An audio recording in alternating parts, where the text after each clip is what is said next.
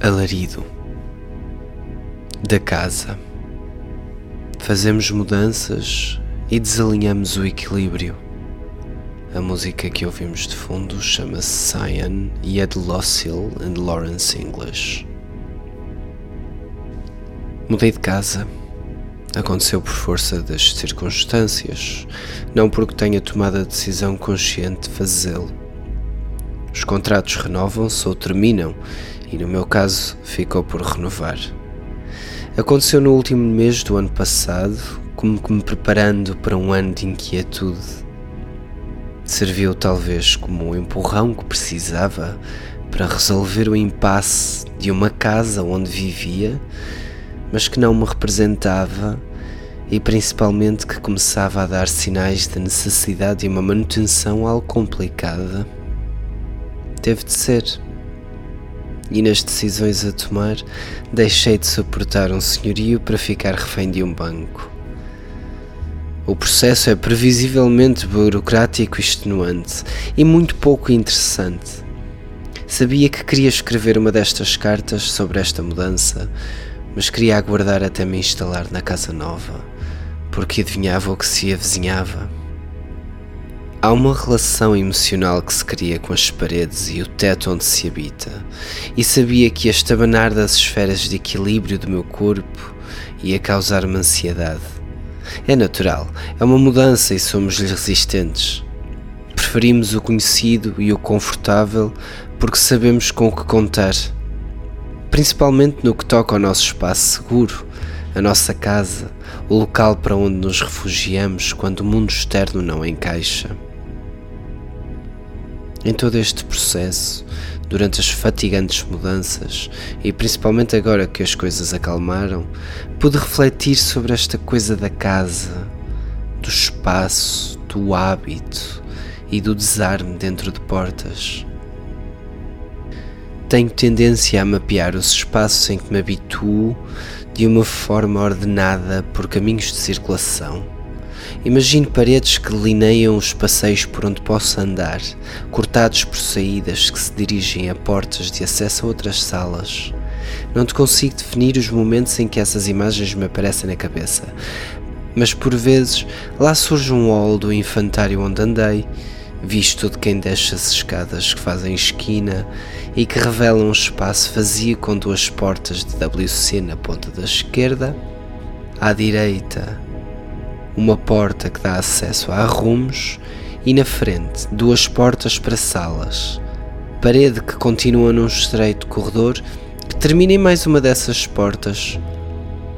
No hall, apesar de vazio, não me lembro de alguma vez existirem objetos, a não ser uma fileira de ganchos entre a porta da casa de banho dos meninos e a porta da primeira sala, onde as crianças colocavam os seus casacos e mochilas surgem, produto da minha imaginação, paredes holográficas que definem um corredor diagonal entre o fim das escadas e o pequeno corredor real, cortado apenas por um caminho para a porta dos arrumos e outro para as casas de banho.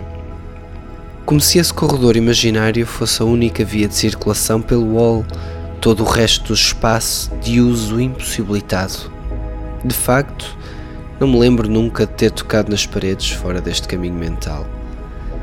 Por outro lado, não sei se alguma vez me lembraria de tão banal situação. O que me ficou na cabeça foi o espaço, que nas minhas visões permanece sempre deserto de pessoas. E não sei dizer com precisão se chego alguma vez a percorrê-lo ou se fico prostrado no fim das escadas a olhar. Ou até se estou a ver tudo isto com uma forma corporal ou se apenas levito, etéreo, um único átomo num ponto de vista.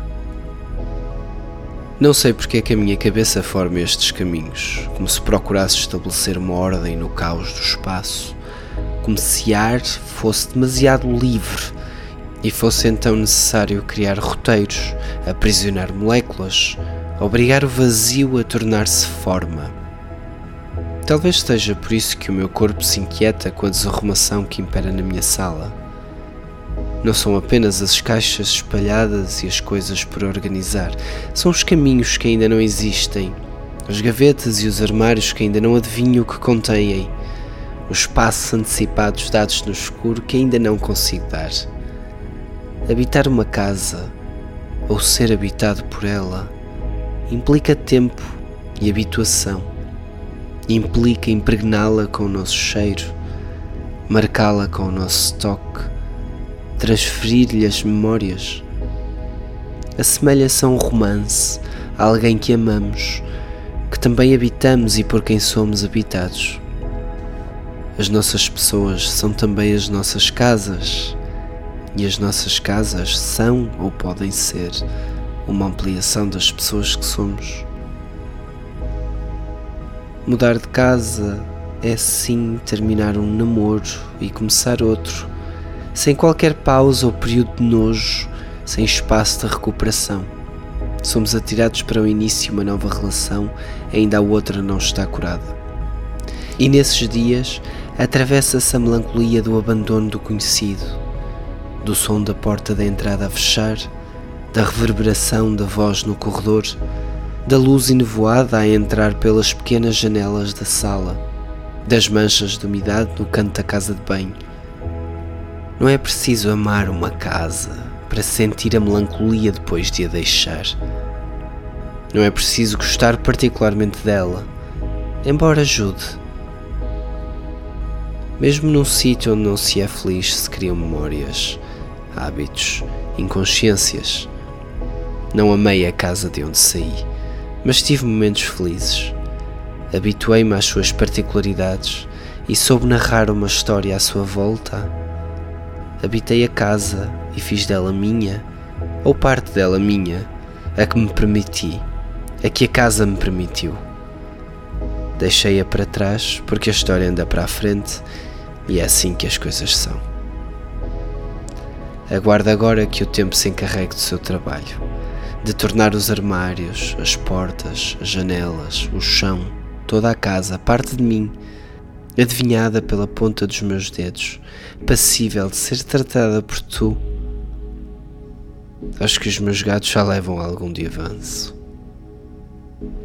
Um abraço, Miguel.